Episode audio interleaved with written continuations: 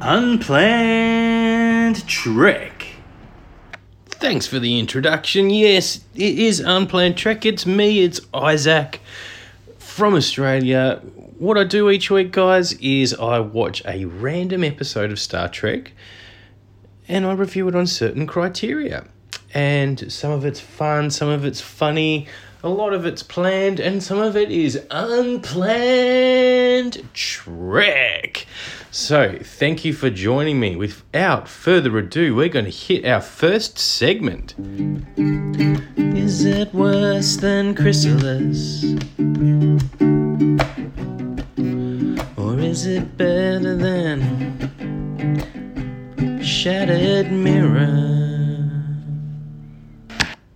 Short answer is no, it isn't as bad or as good as those two episodes. I gave this episode a solid seven and a half out of ten. It is fun. It actually has a good moral standing in it and highlights a lot of good things that we come to learn to love about Deep Space Nine, despite this being a very early episode in its canon. But it is not worse than Chrysalis, and it is not better than the Mirror episode we have seen.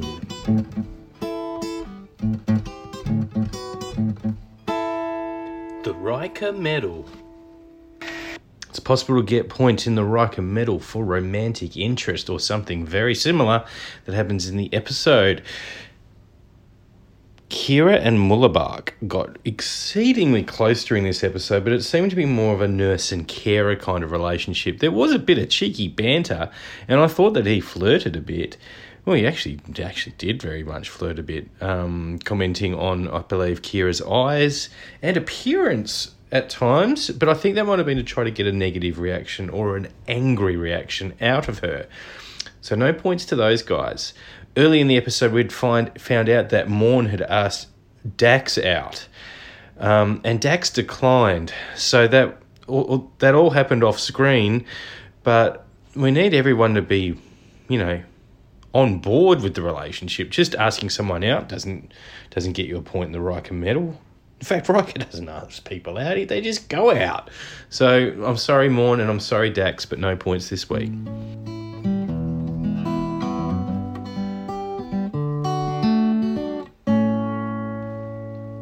The Captain Jean-Luc Picard medal. We award votes in this um, podcast to the best characters or performance of the episode. I intentionally don't just try to focus on the character that has the most attention in the episode. So sometimes it can only be a look or a line that will get you votes.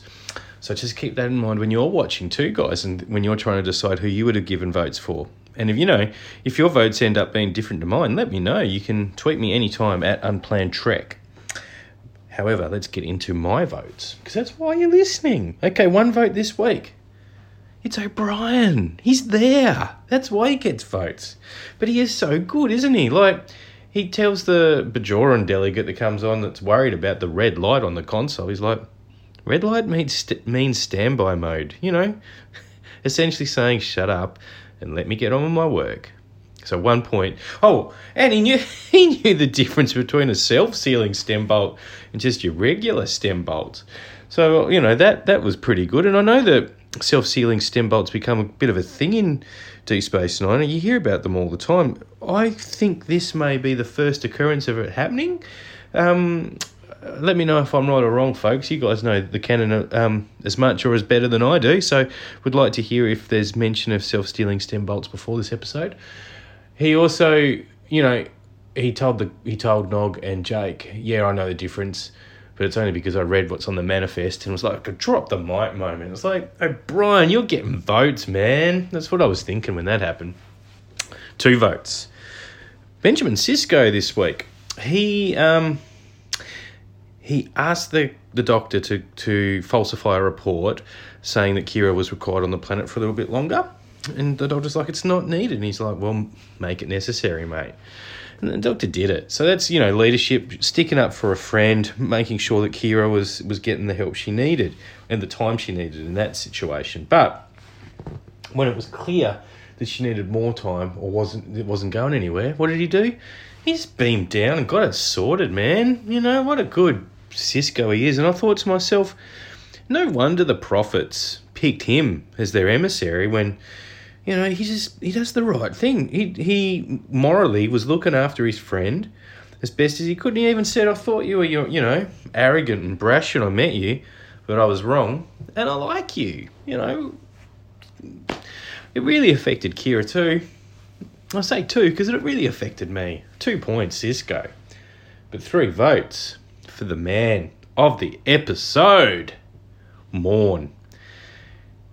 I think it takes a lot of courage to ask out um, a Dax with a symbiont, you know, and he he went and did it. You know, he asked her out.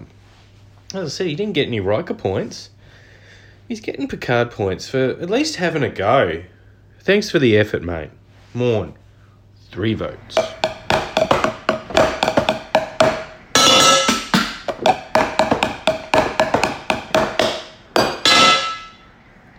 Keiko O'Brien Medal. We've told you what, who the heroes of the episode was. Now it's time to look at the other three. The three that weren't the heroes. The three that either annoyed, upset, or didn't perform to their high caliber standard. I'm sorry to say, one vote this week goes to Dax. This is not for declining the sweet offer of Morn to go on a date. This is for finding him cute.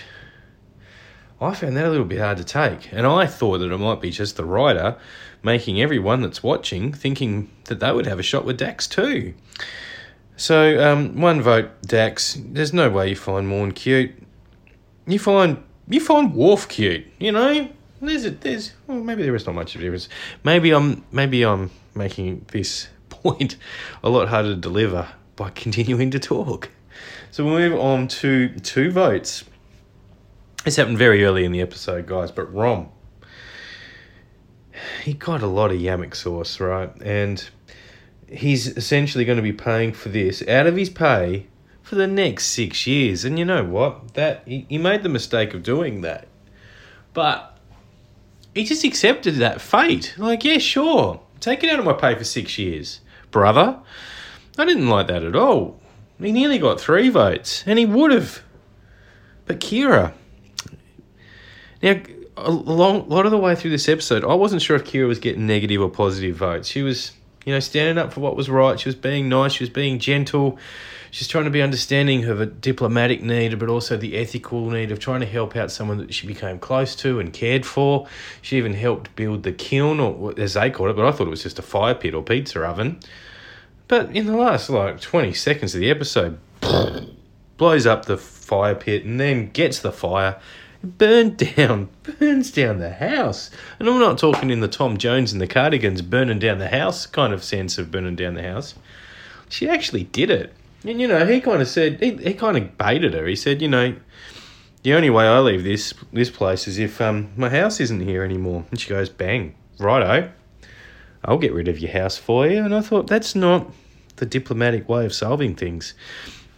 In fact, she made the point that, you know, forcefully removing people was very much a Cardassian move.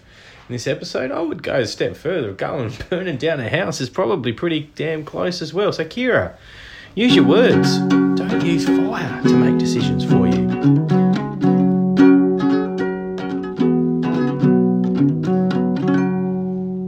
The best line of the episode. Did you hear that, folks? A new musical sting and a new short segment that I'm adding to the episode which is what was the best line of the episode. For me, this happened in, is it a ready room that Sisko occupies? Anyway, his office. Um, Major said, instead, we'll act like Cardassians, to which Sisko took a bit of umbrage and went, Major. But she delivered that with such spite and energy that I just sort of sat up and went, hey, we're going to make a new segment because of this line. That was absolutely the line of the episode. Well, guys, that almost wraps up the podcast. It's been a really fun one. I do like that the um, random number generator has told us to watch quite a few episodes of Deep Space Nine now. I think statistically we probably should have only watched one or two, but we've ended up watching three or four so far. So that's been a lot of fun. Uh, Deep Space Nine is one of my favourites, but you know, all Trek is good Trek. So none of them are my least favourites. So it's time to roll the dice and see what actually we're going to do next week. Let's have a look. Ooh. Episode this week. It's the trouble with Edward. So, dust off your um, Paramount Plus and see if you've got access to short treks, guys. If you do, this isn't going to take up 45 minutes of your week to get ready. It's probably only going to take somewhere between 7 and 15 minutes. I have watched this episode once before. I'm unsure if I'm going to have enough characters to give out votes this week. So it's going to be an interesting one. I'm looking forward to watching it. Um, guys, recently I sent a tweet that out there because I was worried that, well, Grudge, the cat, one of the best characters in all of Star Trek in Discovery. I thought to myself, given that Discovery has spent some time in the um, mirror universe, does that mean there's a mirror version of Grudge? And you know what? I thought a mirror version would probably be called Forgiveness and would be even meaner and nastier than Grudge. I would be really scared of that cat. So I sent a tweet on that theme out and um, I'm trying to get confirmation. Grudge in the mirror universe may or may not exist. So I sent a tweet. Um, I included the actors that play Saru, um, Stamets, and Booker um, to see if they knew. And look, two of them have given the tweet a like so far. They haven't replied, but liking the tweet does imply that they've got the same concerns as me that that mirror grudge may exist. Do you have any thoughts on that, guys? Again, send me a tweet. Let me know what you think. Um, but guys, we've come towards the end of another episode. I hope you've enjoyed it. Um, looking forward to dusting off short treks next week and see what's going on with Edward. All right, guys. Thanks for tuning in. See you next time. It's just not what you'd expect. That's because it's unplanned Trek. Unplanned.